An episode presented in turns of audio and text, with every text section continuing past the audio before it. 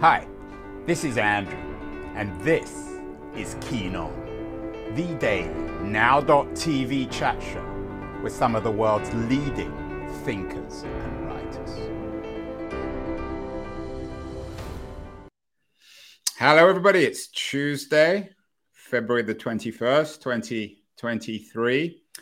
Uh, we're talking pyramid schemes today, frauds, giant frauds. Uh, you're all thinking, of course, Bernie Madoff. We did a show with, not with Bernie Madoff, uh, for better or worse, he's not around anymore, but with uh, Jim Campbell, who had the opportunity to actually talk to Bernie Madoff while he was in jail on the Ponzi Boys. We also talked with Jim about uh, Sam Bankman Fried. Uh, uh, Jim Campbell's book, Madoff Talks, is an interesting take on the whole Bernie Madoff saga. But of course, Bernie Madoff and Sam Bankman Fried are peculiarly American versions of pyramid schemes. Um, and they exist in other countries as well. It's not just America, which is uh, the home of pyramids. Um, but in other countries, I think pyramid schemes reflect their culture. So Bernie Madoff and uh, and Bankman Fried are uniquely American. In France,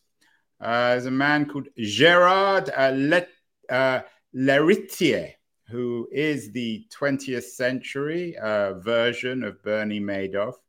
And his pyramid scheme, um, when it comes to the French, of course, involved literature, uh, rare literary manuscripts, particularly one associated with the Marquis de Sade.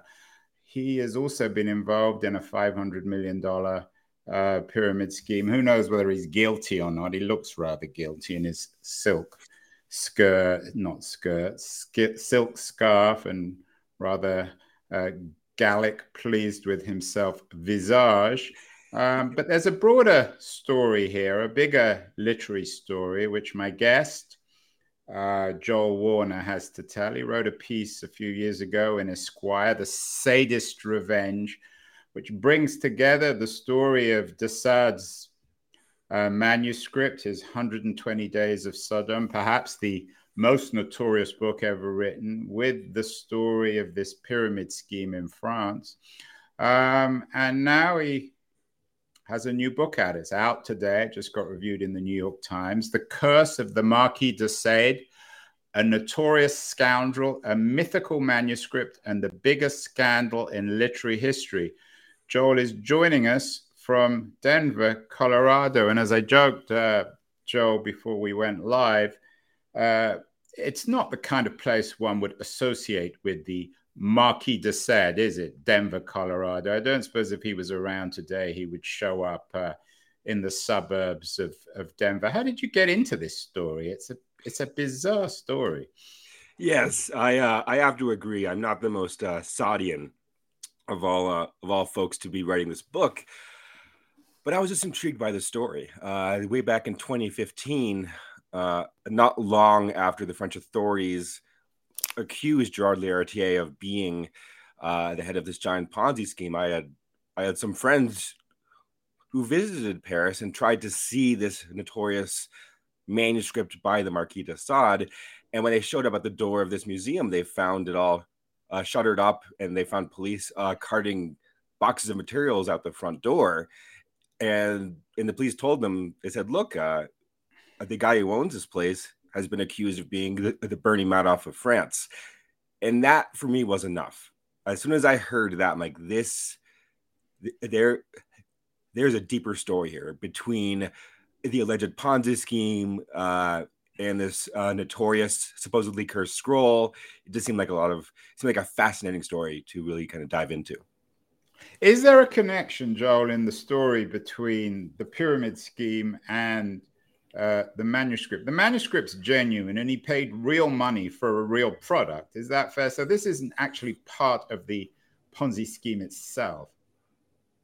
Well, well, it is, and we should also say the uh, the alleged Ponzi scheme because so far uh, no one has been kind of found guilty in court, uh, but there is a direct connection. Uh, Gerard Lheritier, who I spoke with and met with several times, argues like argues that no, he can't be considered uh, France's version of the mark uh, of Bernie Madoff because he was trading in real documents with real values, and that's true. Literally, his entire company was based on buying and selling manuscripts. So, folks all over France and beyond could, could purchase shares of these manuscripts, including uh, 120 Days of Sodom, and they were promised by uh, the independent brokers that after five years they would get 40% returns on these shares. So literally, uh, this notorious manuscript by the Marquis de Sade w- was turned into a financial vehicle.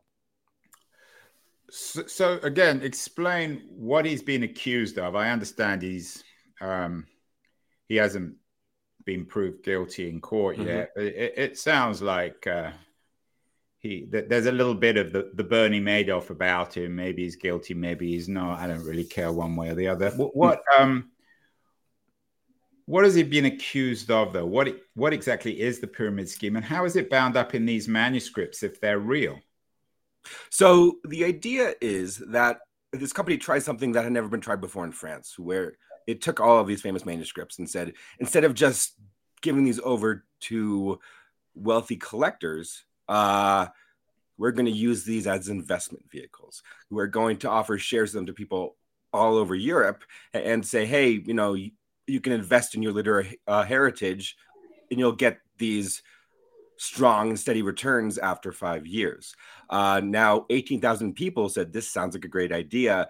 And in 2014, though, the French authorities said, look, this can't be real there's no way that all these old manuscripts are going to be uh, increasing in value by 40% every five years. This thing is clearly a Ponzi scheme uh, where uh, where they just had to keep getting in more getting more and more investors in to pay the old investors, and authorities were concerned that that one of these days this whole thing was going to collapse. Uh, so, is the company called um, Aristophil? Yes, it is. Um, so it doesn't sound quite as Ponzi-ish as uh, as as the Bernie scheme, where he just took all his clients' money and essentially lost it and piled more and more of his losses on top of new investors. I mean, these these these, these manuscripts have value, so it's just a question of him uh, inventing or exaggerating how much they would gain in value. Is that fair? Exactly. And that's the thing. So, uh, what Aristophil did is they had a lot of um, very well paid uh, document experts who, after Aristophil would buy these manuscripts, whether it was from auctions or from or from old families, would say, well, you know, maybe you paid 500,000 euros for this, but this uh, this manuscript's actually worth 5 million euros and they would sell that manuscript then to all these shareholders for for five million. So you know, according to authorities, uh, there was uh, all of these manuscripts were massively uh, overpriced in order to kind of run the company. There's something sad about most uh, Ponzi schemes, of course. Uh, I'm setting myself up for the pun about the Marquis de Sade uh, and sadness of Ponzi schemes. This Ponzi scheme in itself is perhaps not that interesting, certainly not worthy of a book. You've built your narrative uh, of the curse of the Marquis de Sade around him and his manuscript. So tell us about 120 Days of Sodom and the Marquis himself. Was he quite as naughty as he is presented in history? Yes, he was. Uh, he was a pretty uh, a dastardly fellow, for lack of a better word, where he spent uh, the first half of his life as a pre-revolutionary French aristocrat, um, engaging in blasphemous acts with prostitutes, uh, poisoning whores, uh, locking young people in his chateaus for his own sexual devices, um, and eventually, when his mother-in-law got sick of all his antics, she she had uh, the. Oh, he had a wife. Yes. Oh, yes. Yes. Yes. He had a wife, and his mother-in-law, especially, got sick of all this. So they. uh No, it's so hard she had a king. Joel, is it? I'm sure. Uh, yeah. You mean the so, wife wasn't sick of it? Well, the wife uh wasn't as built of such uh, strong stuff as a as the mother-in-law. So unfortunately, she went along with a lot of this, which is uh it's unfortunate. Uh, so then they locked Sade away. Said like, what do you mean that she went along with it? She was the was she the Ghislaine Maxwell to the the the Epstein in this relationship? No, she uh she was more. She wasn't uh, procuring young boys and girls for the Marquis, was she? Not that much. No, she was more kind of trying to kind of cover up. she she helped just one or two a week. Yeah, just a few. She went. Uh, she went and helped uh, kind of cover up the crimes because essentially she didn't want her family to uh, to be besmirched by all of this. Was he? So, so there is a little bit of the Jeffrey Epstein about this um, this Marquis. Would you think Jeffrey oh. Epstein was trying to emulate, rival the Marquis? Well, one thing is that uh, they supposedly found copies of the Marquis de Sade's works within Jeffrey Epstein's apartment. Uh, and that keeps happening. And that gets back to Bernie. I'm sure they're all in it together. Although I don't think Bernie exactly. was particularly interested in women. He was maybe his wife, but that was about it. Um, to, to what extent did the Marquis represent this complete corruption, this collapse of morality of the French aristocracy, which of course was destroyed during the French Revolution? Or, or was he just an exceptionally depraved character? That is the big question, Andrew. In that uh, the stuff that Sade wrote, most notably 120 Days of Sodom, is so extreme, uh, so excessive. Ever since he wrote these, people have been arguing about why he would have done this thing. You know, he wrote this 40 foot long scroll, uh, 157,000 uh, words about the most obscene thing ever imaginable that it could never be openly published, especially at that time. So, so some people say yes, that this was someone who was actually trying to expose the corruption of the aristocracy uh, to, w- to which he was born. Now, at the same time, uh, this is someone who loved all the perks of aristocracy. So this is not someone who was this kind of radical, kind of revolutionary. Uh, so other people say that he was literally this kind of unrepentant lunatic who was writing about the crimes he both committed and the crimes that he wished uh, wished that he committed while while while he was in prison. He was imprisoned by two French kings, the, the two last French kings, and then Robespierre and Napoleon. It's quite an achievement. He annoyed everybody. Oh yes, everybody hated this guy. And what was he like? As a, was he as reprehensible in person as as he was uh, on the page? We have found a lot of letters uh, that were saved by the Sade family. They were kind of discovered uh, mid 20th century, uh, holed up in a secret room of his chateau. And uh, on one hand, this is someone who's incredibly selfish, who is uh, was incredibly uh, unaware of the effects of his crimes on other people. But there were moments of self reflection during the French Revolution where he he pretended to be a revolutionary just to basically save his own neck. Uh, there were these moments where he said, I can't go along with, all this murder and destruction. So at some points, even the uh, uh, the bloody attack of the French Revolution ended up being too much for the Marquis de Sade.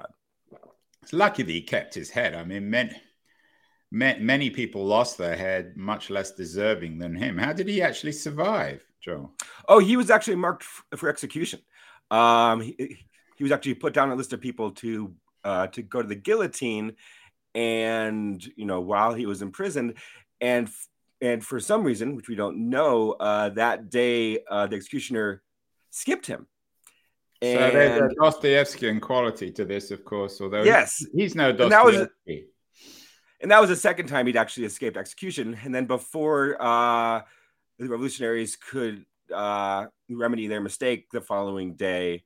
Uh, Robespierre lost his head, and it was the end of the reign of terror. So, you know, he lucked out. Well, we lucked out because now we got the book. Uh, in your uh, Esquire piece, there's a photo of some of de uh, descendants looking very French and literary and pretentious. Did, did he, has he had a big impact on French literature. I mean, clearly his stuff was outrageous. uh, as you suggest, it was repetitive. I think most people agree that the book is pretty unreadable. I mean, it might be amusing for the first few pages, but then it's just repeat, repeat, repeat. Uh, is there a, a, a, Sadian tradition in French literature? I mean, s- some experts have called Sade uh, France's Shakespeare. Now, I would not go that far. As you said, uh, I'm not very. Well, it explains why France didn't really have a Shakespeare, right? I mean, there's yeah, not maybe. a there's not a very rich literary tradition in France, is there? Well, no, you you have folks like Moliere, you have folks like Victor Hugo. Come on, you have lots of folks. Um, well, there's no Shakespeare, as you say. I mean, if if if Sade yeah. is Fra- France's Shakespeare, I'm not so sure what that says about French. Literature. Yeah, no, I would not. I would not call Sade France's Shakespeare. Now, it is fascinating. A lot of the 20th century kind of writers and philosophers in France were fascinated by Sade because, as they put it, that that he before anyone else kind of pulled away the pretensions and exposed kind of the dark underbelly of the human condition, uh, predicting even the uh, the concentration camps, uh, nihilism of the 20th century. What, what did you say about the concentration camps? Well, some experts say that that they can see a direct parallel. What do you mean? Some chateaus. Experts? Okay, so so folks in the 20th century, after the concentration camps, went back and read Sade and said, "Look, you know, you can see the beginnings of these sort of uh, kind of of these horrible concentration camps in these uh, walled up chateaus where these uh, horrid aristocrats who would lock up and torture all these people. So yeah, once again, I have to people, admit, I'm not yes, was, that. Who, who are you thinking sure. of in particular? I mean, I can imagine, and I I don't. I'm, I'm not sure where or if he wrote anything about it, but perhaps someone like Michel Foucault might have written about this. But um, it perhaps also ex- exposes some of the pretense of French thinking of one kind or another. I mean, who, who was saying it then? Who was connecting de Sade with the Nazi concentration camps? I don't see any connection. So there were these uh, these two uh, German Jewish philosophers who uh, who escaped uh, the Holocaust, and in the seventies they wrote a book called Dialectic of the Enlightenment. Uh, yeah, which remember their names? Uh, Max Horkheimer and Theodor Adorno. Yes, yes, yes, yes. I just looked at it up. Yeah.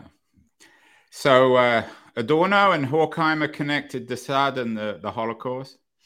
Yes, as well as um, who else did it? Uh, the uh, the French writer who wrote uh, oh Camus also said that that you can see the sort of nihilism uh, that emerged in the 20th century in the writing of Sade. Now, no one was saying that Sade was some sort of a fortune teller who was actually predicting these things happening.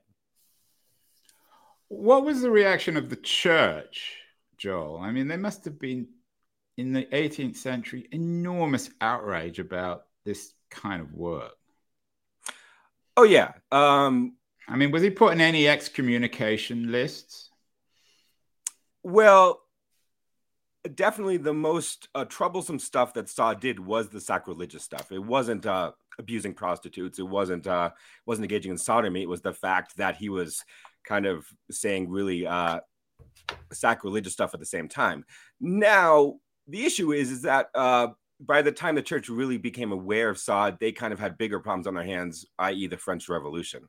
So by the time that that the the church could have started to do something, uh, it had more or less been uh, disbanded in France. He got his his own name into the language. Sadism is that was that originally a, a French and, and sadomasochism? Of course, were these originally French words? When when did his his name enter the lexicon?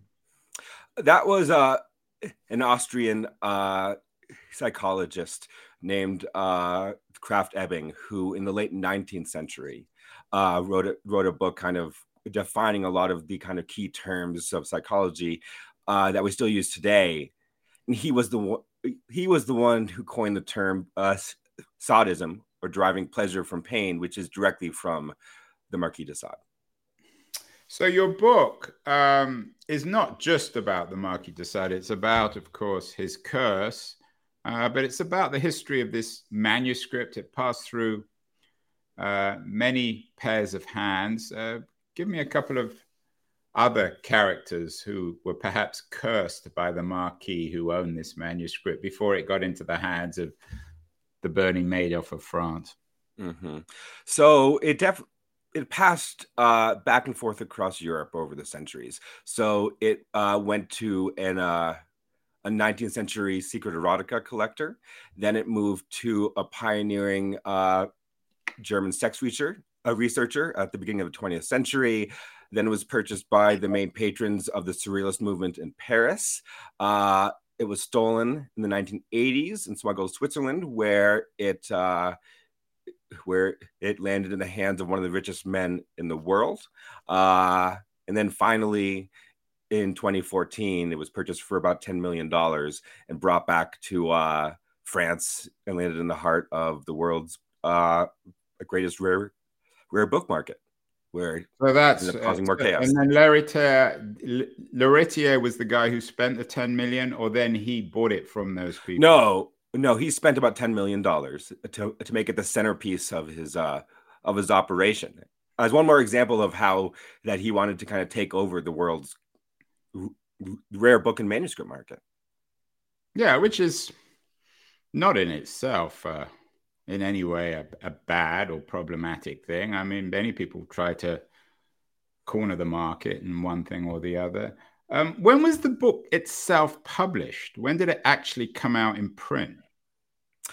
The first time it came out in print uh, was right around 1900 when uh, this German sex researcher named, uh, a Jewish German sex researcher named Iwan Bloch, uh, published a, a version of it um, and he was able to get away with doing this by saying it was basically a, scient- a scientific research manual that it showed all the different uh, varieties of sexual intercourse. I wonder what Freud would have made of it. Did he ever write about it? Did he comment on it? I don't know if he directly commented on this manuscript, but he was close with Bloch. So you know, there were these, you know, there was this uh, this small group of of psychoanalysts and sex researchers who looked to literature at the time for a lot of their theories because it wasn't as if they had a lot of uh, kind of experimental research subjects that, that they could look to. So they looked to literature. It's inspired also many filmmakers, uh, other creatives. Pasolini's 120 Days of Sodom is a classic movie, for better or worse. We have an image from it, from Pier Paolo Pasolini's great movie. Um, what do you make of its influence in broader cultural terms in, in the 20th century, Joe? It is fascinating how, mostly because most folks haven't read the thing, that it has kind of assumed this kind of mythical position, especially in the 20th century, from from films like uh, Salò to more kind of standard Hollywood fare like uh, the movie uh, Quills, um, but especially especially in France, especially in Europe, it you know it has Sade in his work has kind of developed this kind of legendary theme. You can go visit a recreation of Sade's uh, prison cell in the Chateau of, of Vincennes in Paris. Uh, restaurants in Paris have uh, have offered up uh, kind of bloody uh, or supposedly bloody uh, um, dishes named after Sade. Very, uh, very edifying. Um, yes, he, he, fits into France as a probably the, the largest museum in the world. So I guess he's he's a, he's a he's a piece. He's one of the dark corners um, of that museum. Uh, you had a, a very you, you, your last book was on humor. It's called the Humor Code. Um, so you're you appreciate the funny side of this. You wrote a hilarious piece, actually, I thought, about you, your daughter, and the Marquis de Sade. Uh, what does your daughter think of this project? Um, she's excited about it. She thankfully hasn't uh, doesn't know the specifics. Uh, How old is she? She is now ten. Charlotte's now ten. And uh, you wrote a funny piece in which you uh, talk about how uh, public you've gone on this project. Is it rather embarrassing when you go to cocktail party? I don't know if you have cocktail parties in Denver, uh, Joel, but when you go out to the to uh, you meet other soccer moms, do you mention this project? Are they horrified? I try to skim over the specifics. I try to say, you know, working on a book about an old manuscript, and they kind of I leave it at that.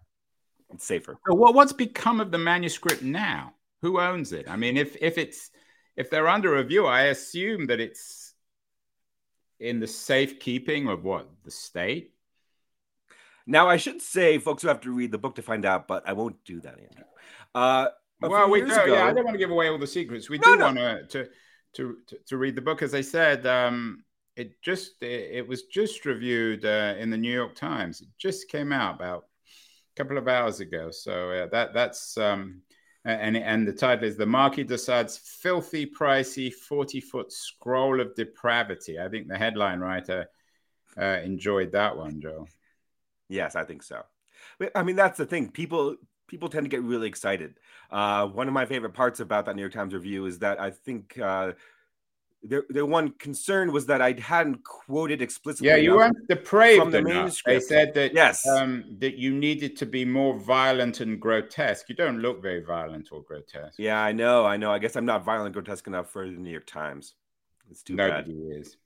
Yeah. So finally, Joel, what does this tell us about the business of scrolls and literary? This sort of literary obsession with original, uh, with the original. Uh, texts. Is this edifying? Does this speak well of people who, you know, whether or not this guy's Bernie Madoff or a legitimate businessman?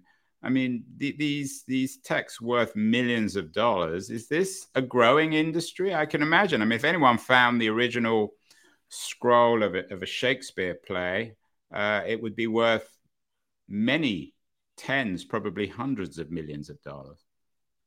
I mean, that's the thing. Uh, folks have been collecting, buying, and selling manuscripts as long as people have been putting words down on paper and papyrus and whatnot.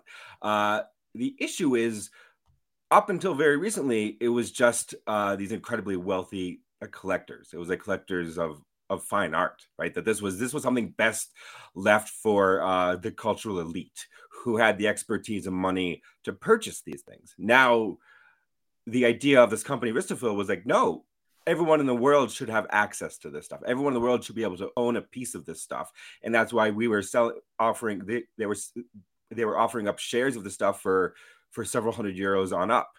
Uh, and so, as you said, that's not necessarily a bad idea. It's not a bit, you know, this stuff. This stuff. I mean, it's no different from uh, certainly from modern art, where millions of dollars exchange hands for stuff that doesn't seem to everyone to have a lot of value. Uh, yes, and I think the bigger concern is that uh, this t- this entire operation was opaque. That there was no transparency in terms of how the stuff was being valued. Mm-hmm. Um, and as I noted in a in an op-ed I just wrote, it's in some ways similar to uh, to private equity here in this country, where you where you have all of these uh, workers' uh, pension money that's now being vested into these private equity funds and they're being promised these fantastic returns. But mm. the issue is no one knows exactly how these private equity is valuing the companies that they're buying up. So some people say, you know, we could see the same sort of collapse mm. uh, on a much wider scale, you know, here in this. Yeah, country. we're doing a show with Gretchen Morgenson um, uh, in a, in a few weeks, who's just written a book exposing, or in her view, at least exposing private equity. Um, yeah. So, so, so you're suspicious, Joe. I I am suspicious, and I think, uh, as you know, Andrew, uh, journalists like us need to be a bit suspicious. We have to be, and is finally. I don't want to give away all the secrets in the book because we do want people to buy it. It's just out, "The Curse of the Marquis de Sade." a notorious scoundrel, a mythical manuscript, and the biggest scandal in literary history. It's very readable and, and very smart. Um, congratulations, uh, Joel. Uh, is there a curse? Does anyone I sure hope not. This, this this scroll are they cursed for life? I sure hope not, because considering I spent five years of my life working on this and wrote a book about it, uh, if there's a curse, I'm going to be screwed. So hopefully.